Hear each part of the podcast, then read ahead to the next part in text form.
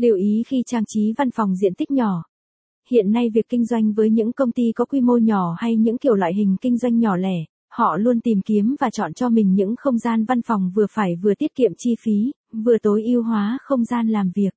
Văn phòng nhỏ không phải là vấn đề quá lớn đối với người làm việc bên trong nếu như biết cách bài trí cũng như sắp xếp lại nội thất, thiết kế sao cho phù hợp nhất, biến không gian nhỏ thành nơi tạo ra cảm hứng làm việc tốt nhất. Sẽ có những lưu ý khi trang trí văn phòng diện tích nhỏ, vừa giúp bạn tối ưu hóa được không gian làm việc, vừa tạo ra môi trường làm việc khác biệt và giúp tăng năng suất công việc hiệu quả một cách đáng kể. Một số mẫu thiết kế văn phòng nhỏ đẹp.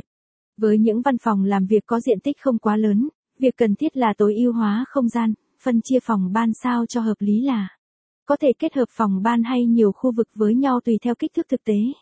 Văn phòng làm việc nhỏ được thiết kế với vách ngăn giữa các phòng, tạo nên không gian phòng làm việc đa năng. Phòng làm việc nhỏ nhưng được thiết kế với những chỗ ngồi riêng biệt và phân ra bằng vách ngăn, vừa riêng tư, vừa tiết kiệm diện tích. Phòng làm việc nhỏ với thiết kế dài nên việc chọn bàn làm việc dài với những vị trí ngồi sát và đối diện nhau là hợp lý nhất. Văn phòng được thiết kế các